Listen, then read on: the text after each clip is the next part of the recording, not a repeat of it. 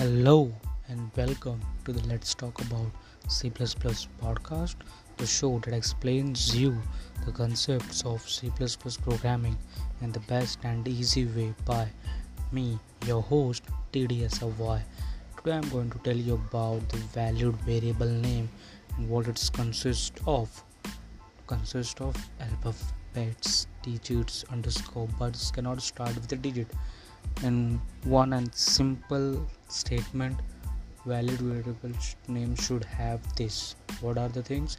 Alphabet digits underscore. But one thing it's not it's not start with a digit. Okay?